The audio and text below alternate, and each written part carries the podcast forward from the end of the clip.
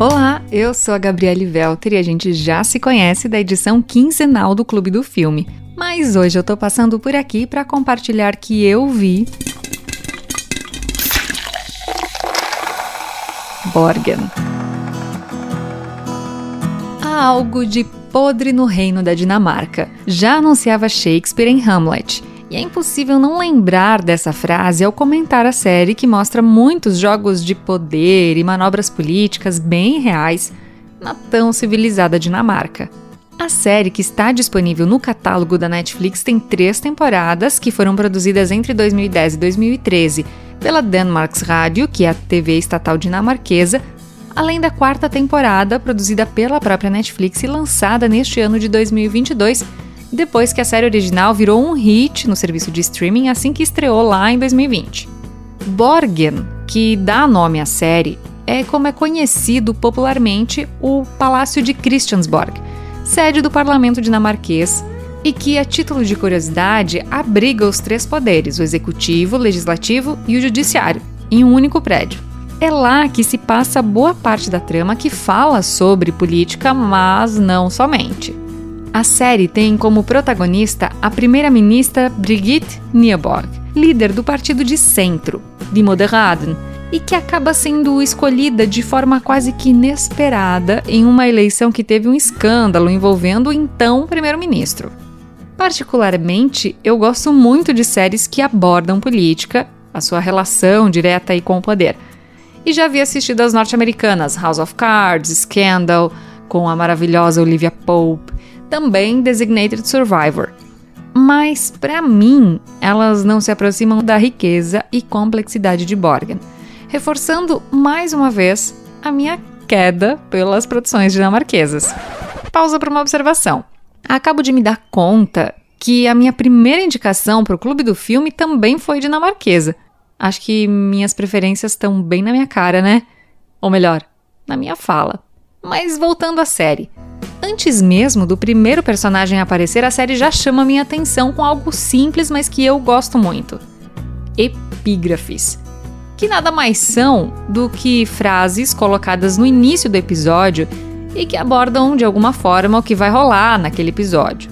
Entre as mais famosas estão algumas de Maquiavel, como é melhor ser temido do que ser amado, de Churchill, a democracia é a pior forma de governo com exceção de todas as outras, e até menos conhecidas, pelo menos para mim, como o provérbio da Groenlândia que diz que se você calar um fantasma, ele só vai crescer. E já no primeiro episódio você consegue entender os papéis e as personalidades de cada personagem. A coerência, ela se mantém por toda a série, e se você assistiu o primeiro e o último episódio, depois de assistir toda a série, claro, vai perceber como eles estão amarrados perfeitamente com alguns detalhes sempre fiéis que se repetem sem se tornarem cansativos. Então eu indico, anota aí, quando você terminar de assistir as três primeiras temporadas, terminou o último episódio da terceira temporada, assiste o primeiro de novo. O consagrado roteirista e diretor Adam Price, criador da série, mais uma vez se mostra brilhante.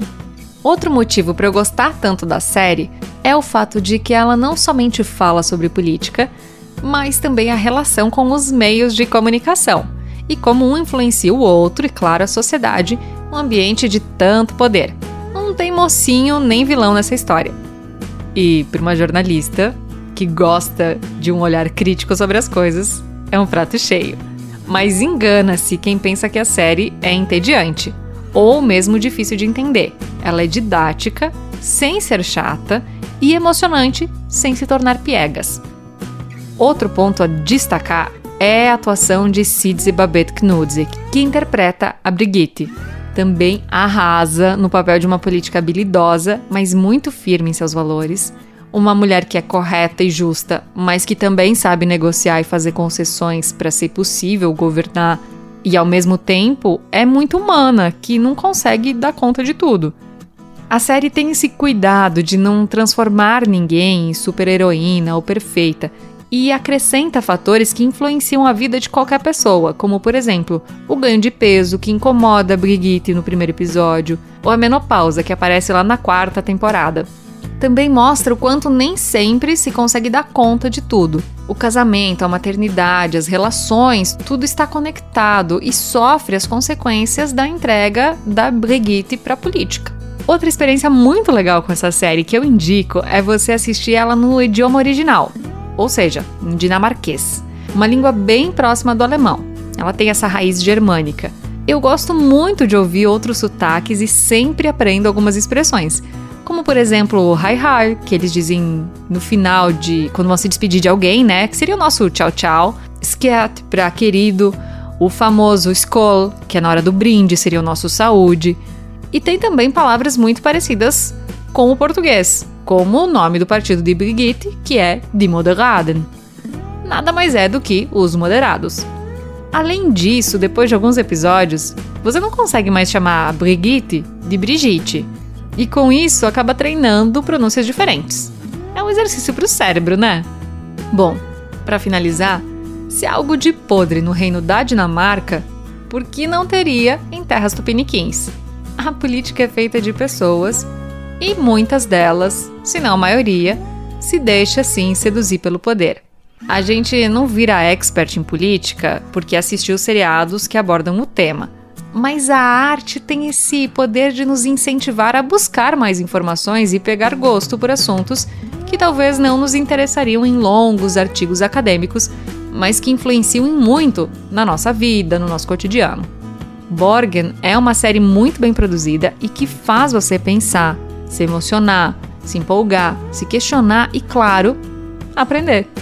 Por isso eu indico fortemente que você assista para que possa compartilhar com seus amigos e dizer: Eu vi Borgen.